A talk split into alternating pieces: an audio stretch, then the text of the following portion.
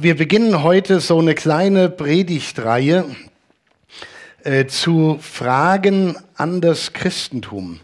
Und ich fange damit an, äh, nächste Woche, ich bin nicht sicher, aber es könnte sein, dass der Ingo Huneus, Berkos Vater, auch das Thema aufgreift und dann mache ich wieder weiter und dann der Berko. Also wir wechseln uns da so ein bisschen ab. Und inspiriert wurde diese kleine Predigtreihe eigentlich dadurch, dass äh, jemand oder vielleicht einige sogar aus der Gemeinde äh, ein paar Fragen an den Berko gerichtet haben und gesagt haben, ja, wie ist denn das eigentlich damit und damit und damit? Das sind so Themen, über die wir nicht so oft reden und nicht oft Predigten hören. Können wir da nicht mal in, im Gottesdienst gemeinsam drüber nachdenken? Das ist also der Versuch, auch äh, allen so ein bisschen Hilfestellung zu geben oder ein paar Antworten auf Fragen, die Menschen heute haben.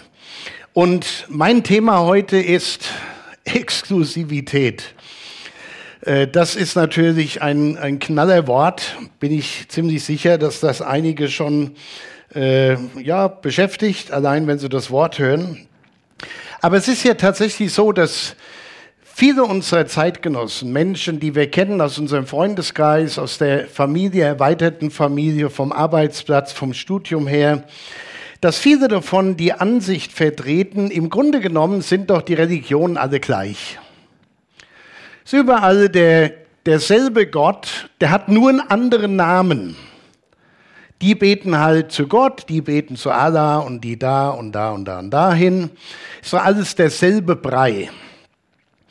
Und äh, es ist tatsächlich so, dass es eine ganze Reihe auch christlicher Theologen gibt, die mehr nach den Gemeinsamkeiten suchen, die man mit den anderen Religionen hat. Und da gibt es hier definitiv auch Gemeinsamkeiten. Also die monotheistischen Religionen gründen sich alle irgendwie auf Abraham. Das wäre zum Beispiel eine Gemeinsamkeit. Aber man sucht da mehr das Gemeinsame, um irgendwie versöhnlich miteinander umzugehen.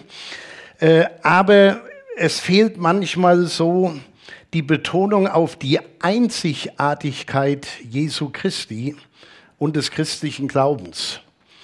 Und das ist auch für manche, die sagen, ich bin ja Christ, aber man muss ja auch ein bisschen tolerant sein den anderen gegenüber. Und bei allem Toleranzdenken vergisst man ganz und gar, dass man vielleicht das Wesentliche an seinem eigenen Glauben dabei ist, zu verraten, um es mal so ganz äh, bösartig zu sagen.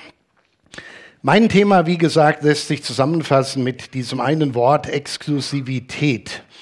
Und da zuckt vielleicht der ein oder andere schon zusammen.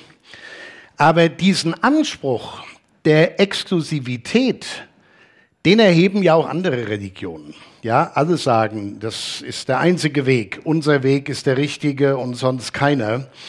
Äh, das ist überall gleich. Und da ist natürlich die Frage, wenn ihr, wenn ich mit anderen ins Gespräch komme über so eine Frage, wie argumentieren wir denn da? Was können wir den Menschen sagen, um deutlich zu machen, du, Jesus ist der einzige Weg und ich will dir erklären, was das bedeutet. Ich kann mir vorstellen, dass das heute nicht abschließend beantwortet wird, diese Frage.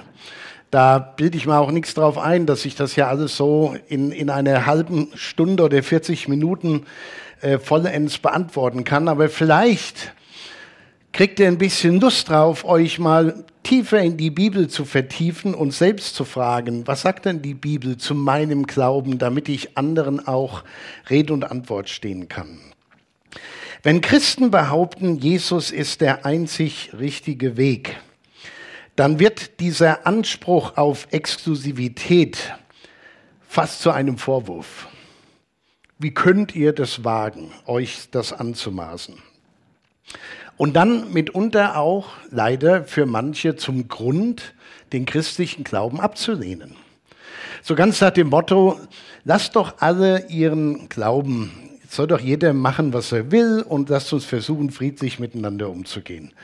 Wir alle wissen, das funktioniert nicht.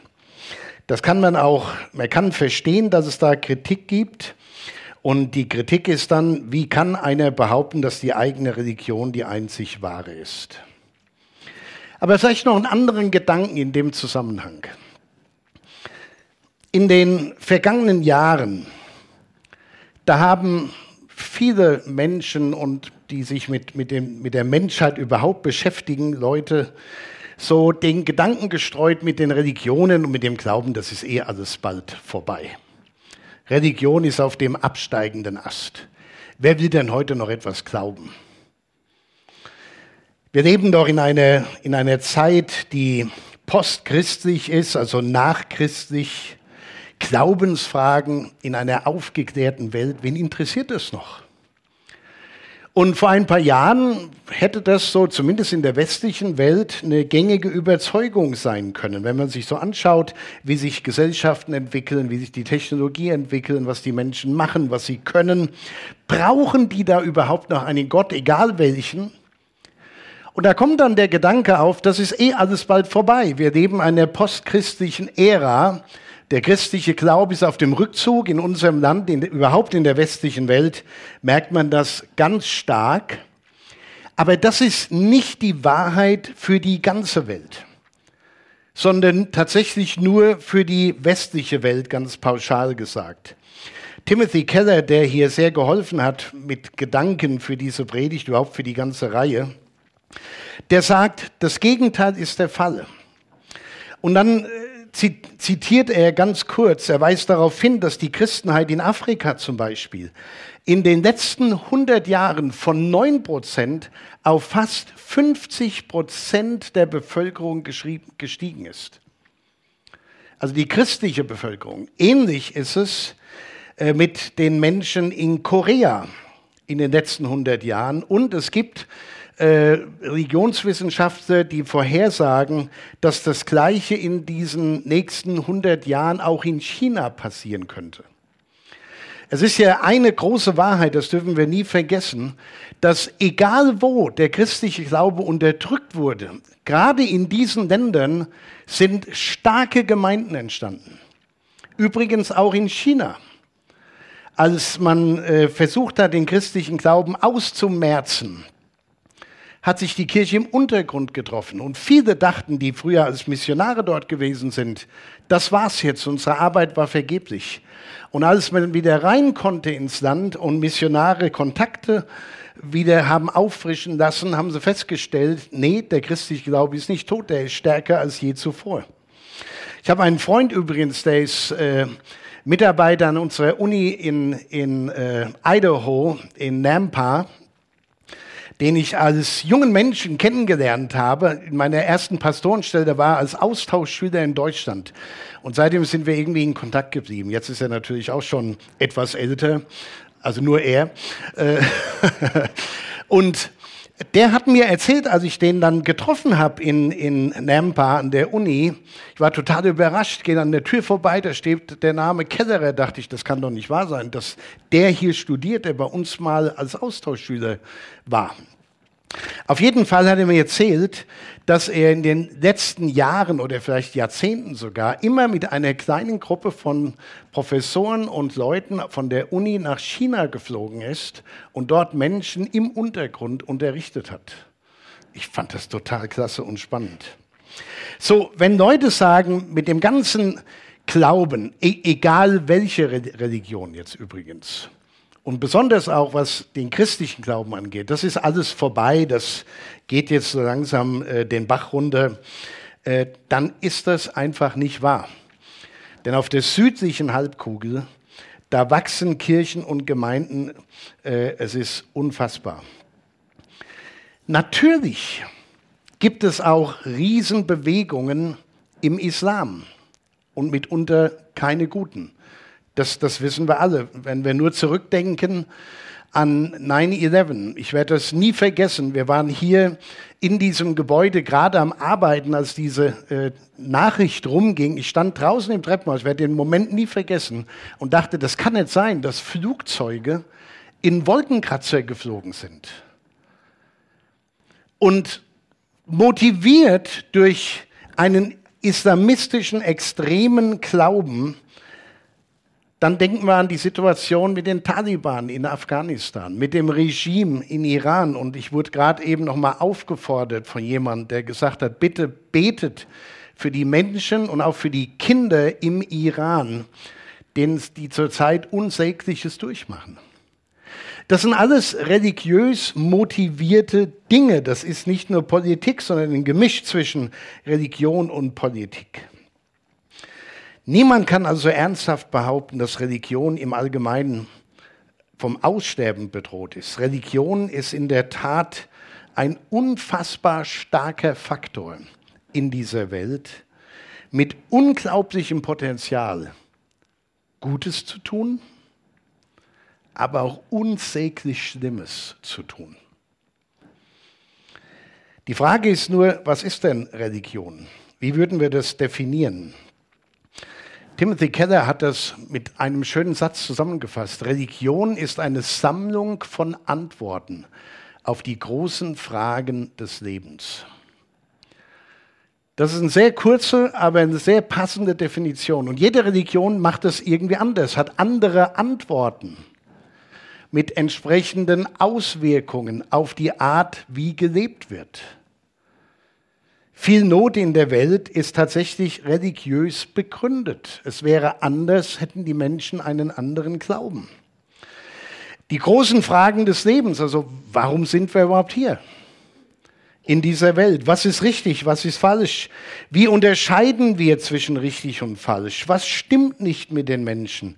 Und wie kann korrigiert werden, was falsch ist? Was sind die wichtigen Dinge, die die Menschen tun sollten? Das sind alles Fragen, die Religion klärt, so oder so.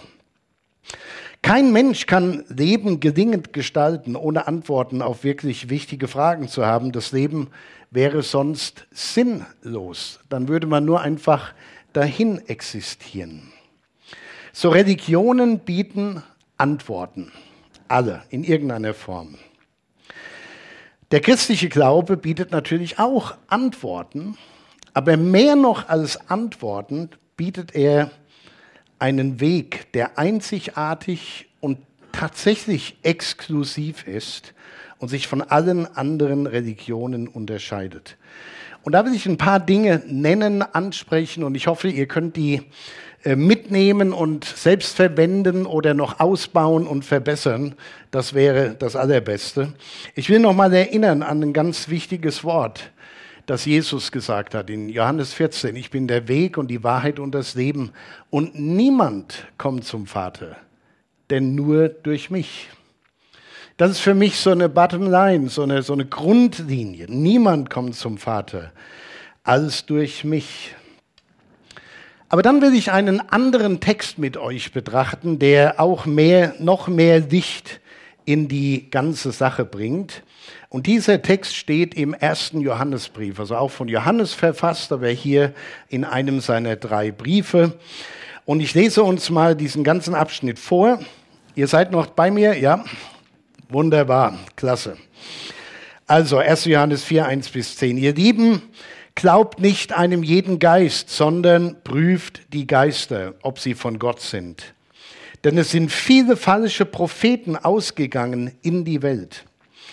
Daran sollt ihr den Geist Gottes erkennen. Ein jeder Geist, der bekennt, dass Jesus Christus in das Fleisch gekommen ist, der ist von Gott.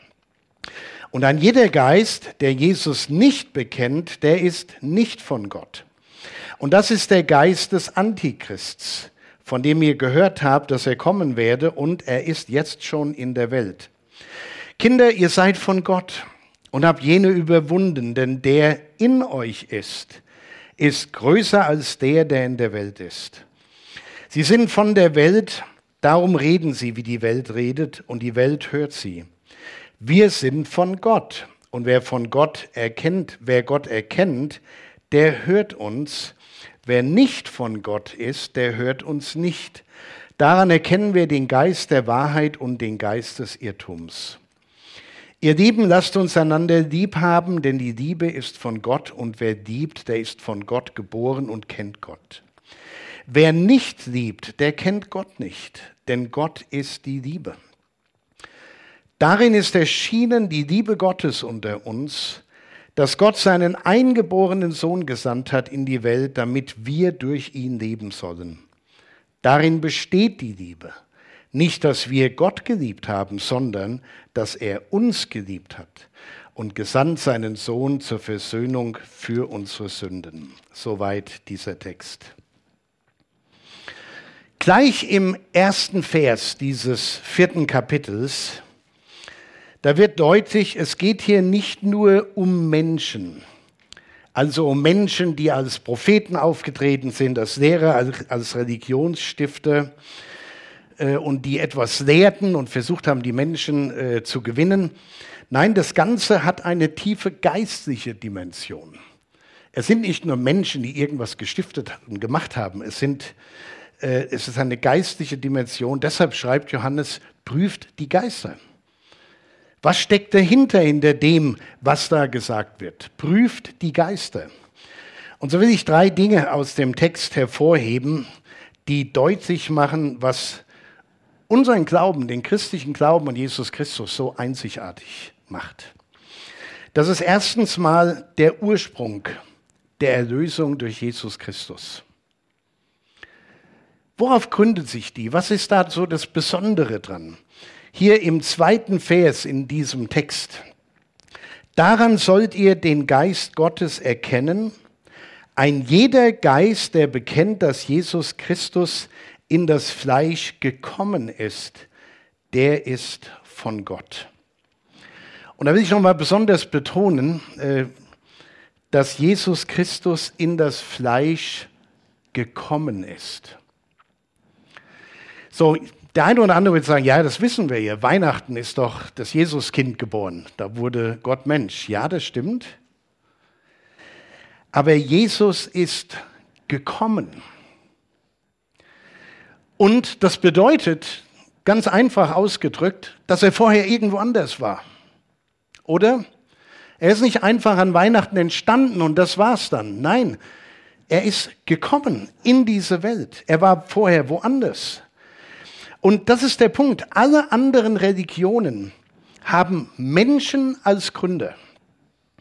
Alle haben Menschen als Gründer. Übrigens, die meisten Religionen sind nicht so alt wie das Judentum und Christentum zusammengenommen. Ne? Wenn wir auf das Judentum schauen, das fing dann irgendwann mit, dem, mit Abraham an, als Gott zu ihm sprach, äh, verlass deine Heimat, zieh in ein Land, das ich dir zeigen will. Und dann ist ein Volk entstanden, das Volk Israel. Und die Rettung, die Erlösung soll von den Juden kommen, heißt es in der Bibel. Also das Christentum baut auf das Judentum auf. Also nur um das mal kurz zu sagen, da gab es auch in der frühen Kirche immer mal Diskussionen darüber, was ist denn jetzt richtig? Und wenn ein Jude Christ wird, muss er dann noch die ganzen Gebote und äh, Regulierungen da einhalten. Und da haben einige sich dann so ein bisschen von den Juden distanziert. Nicht alles, dass sie gesagt haben, die haben den Heiland ans Kreuz gehängt. Und der Apostel, der Apostel Paulus macht dann an einer Stelle so, einen ganz einfachen, so ein ganz einfaches Bild auf und sagt, ihr müsst das so sehen, die, das Judentum, das Volk Gottes Israel, das ist so der, der Stamm. Und ihr als Christen, ihr seid wie eingepfropft. Ja, daraus kommt ihr. Bildet euch nichts darauf ein, dass ihr nur ganz alleine seid, sondern ihr gehört da irgendwie mit dazu. Finde ich einfach ein sehr schönes Bild, um das so mal nebenbei hier zu bemerken. Aber der Punkt ist, alle anderen Religionsstifter waren Menschen. Und manche Religionen sind nicht so alt wie das Christentum, die heute so Trara machen. Äh, Jesus in Jesus ist Gott selbst in diese Welt gekommen. Hier in 1. Johannes äh, 2, 22, da bin ich jetzt, ja genau, das will ich auch nochmal hier erwähnen, so ohne, ich habe es nicht auf der PowerPoint, das habe ich mir später noch notiert. Übrigens ein interessanter Satz, lässt sich leicht merken, 1. Johannes 2, 22. Wer ist ein Lügner, wenn nicht der, der leugnet, dass Jesus der Christus ist? Das ist der Antichrist, der den Vater und den Sohn leugnet. Das ist bei vielen, meines Erachtens nach, bei viel zu vielen Christen heute ein Thema, dass sie sagen, ja, Jesus war ein guter Mensch, der war ein Lehrer, aber Gottes Sohn war der nicht. Und, und Johannes sagt, Leute, das ist antichristlich. Wenn jemand sagt, dass Jesus nicht der Christus, also der Gesalbte Gottes, der Sohn Gottes ist, das ist antichristlich. Denn das Wesen des christlichen Glaubens, der, der ganze Kern ist, dass Gott Mensch wurde und in Jesus zu uns gekommen ist. Es war nicht einfach ein guter Mensch, den Gott dann benutzt hat. Er wurde Mensch. Das ist ganz entscheidend. Der Apostel Paulus hat es äh, an anderer Stelle hier im Kolosserbrief in Kapitel 1 nochmal so formuliert, Kolosser 1, 15 bis 17 und dann noch ein bisschen weiter. Da schreibt er über Jesus, er ist das Ebenbild des unsichtbaren Gottes, der Erstgeborene vor aller Schöpfung. Also sprich, Jesus war schon da, bevor es die Schöpfung gab. Das ist auch ein ganz wichtiger Punkt. Denn in ihm ist alles geschaffen, was im Himmel und auf Erden ist, das Sichtbare und das Unsichtbare es seien Throne oder Herrschaften oder Mächte oder Gewalten, es ist alles durch ihn und zu ihm geschaffen und er ist vor allem und es besteht alles in ihm. Und dann noch der neunte Vers aus dem zweiten Kapitel, denn in ihm wohnt die ganze Fülle der Gottheit wahrhaftig oder leibhaftig. Jemand hat einmal gesagt, Religion ist immer nur das Suchen des Menschen nach Gott. Sie suchen Gott, einen Gott zufriedenzustellen. Und im christlichen Glauben ist das ganz wichtige Merkmal das, dass Gott den Menschen sucht. Das gibt es in keiner anderen Religion. Da, wird, da sucht Gott nur die Menschen, um sie abzustrafen. Aber hier sucht Gott die Menschen aus Liebe. Und es ist, wie Johannes in seinem Evangelium schreibt, also hat Gott die Welt geliebt, dass er seinen einzigen Sohn gab. Hat, es steht hier nicht, dass er einen Menschen hat geboren werden lassen, dem er dann gesagt hat, benimm dich mal wie mein Sohn oder so, sondern dass er seinen eingeborenen Sohn, der schon da war, gab, auf dass alle, die an ihn glauben, nicht verloren werden, sondern das ewige Leben haben. Und auch wenn viele sagen, jeder soll doch glauben, was er will, alle Religionen sind ohnehin gleich, nein, Christen glauben mit guten Gründen exklusiv, dass Jesus der einzige Weg zu Gott ist. Das ist, das ist die Motivation für die Mission der Christenheit. Und wenn unsere Theologie sich ändert und wir da anfangen, wo viele heute ansetzen und sagen, na, das war ein guter Mensch, aber Gott ist so nett, da, dann ist Jesus nur einer unter vielen. Dann brauchen wir nicht zu missionieren. Dann soll jeder machen, was er will. Aber wenn es ist, dass er der Sohn Gottes ist, dann haben wir eine ganz andere Antriebskraft für Evangelisation und Mission. Der Ursprung der Erlösung durch Jesus Christus, weil Gott selbst gekommen ist in Jesus. Dann ein zweiter Gedanke, da sind wir noch nicht. Die Absicht, das Ziel der Erlösung durch Jesus. Nochmal hier, äh, lest das zu Hause nochmal durch, das sind ja nur ganz wenige Verse. 1. Johannes 2, Vers 2b.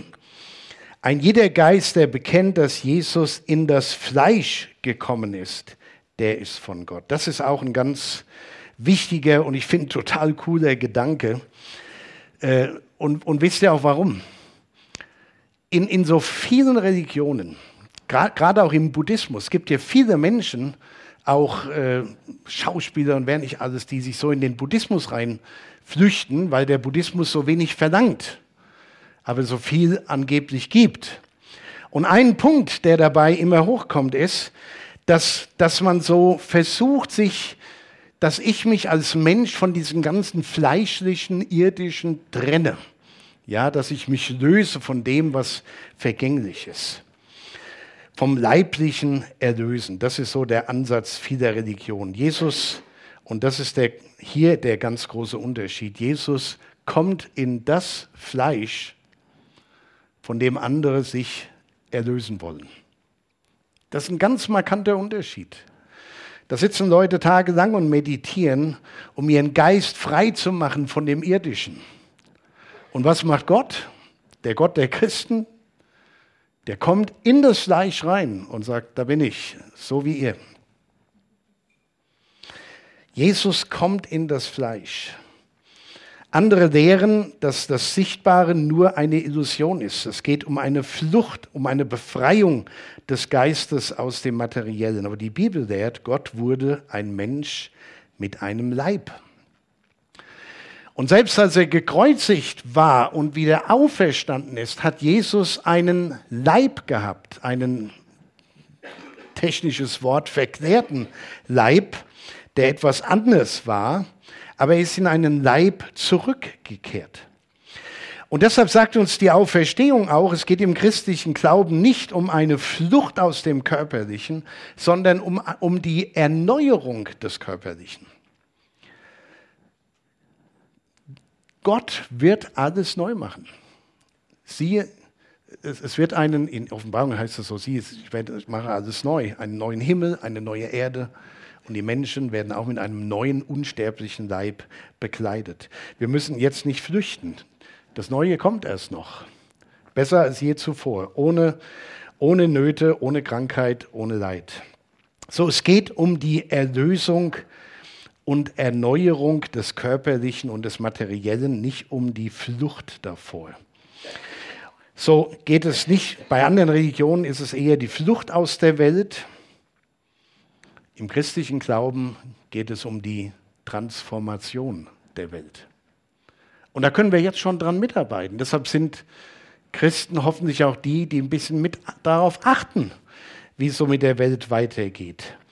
Und äh, wir merken, dass in unserer Gesellschaft die ganzen Demonstrationen für Klimaschutz, das hat ja in den letzten wenigen Jahren radikal zugenommen, was man heute alles macht, weil man plötzlich in Panik gerät da dürfen wir als Christen wissen, ja, wir sollen nicht dazu beitragen, dass ja alles noch schlimmer wird, sondern wir sollen schon die Schöpfung achten und pflegen, aber wir dürfen auch wissen, dass Gott einmal alles neu machen wird. Wir werden es aber nicht aufhalten, dass es irgendwann ein Ende findet. Dann ein dritter Gedanke, ich weiß gar nicht, wo ich zeitlich bin. Ja, gut, eine Minute drüber, aber gut. Die, die Methode der Erlösung durch Jesus, das ist noch ein, auch noch ein ganz wichtiger Punkt. Wo habe ich denn hier schon wieder weitergeklickt? Die Methode der Erlösung durch Jesus. In vielen Religionen müssen Menschen opfern, leisten, etwas tun. Da ist es immer die Leistung, die zählt.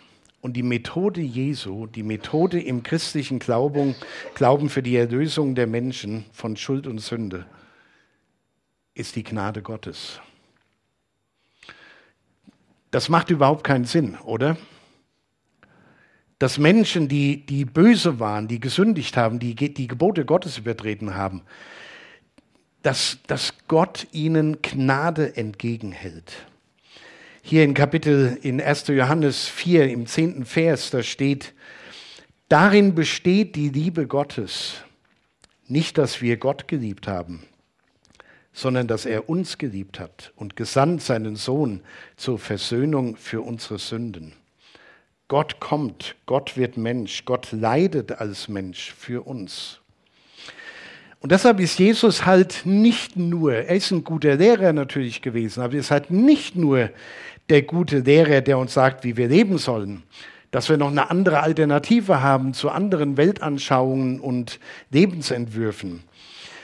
Er lebte, wie wir leben sollen. Und er starb, wie wir hätten sterben sollen für unsere Sünden. Die Bibel lehrt, wir werden nicht dadurch erlöst für das, was wir tun und leisten. Alle anderen Religionen versprechen Erlösung dadurch, was, was Menschen leisten, was sie dafür machen müssen und welche Opfer sie bringen müssen.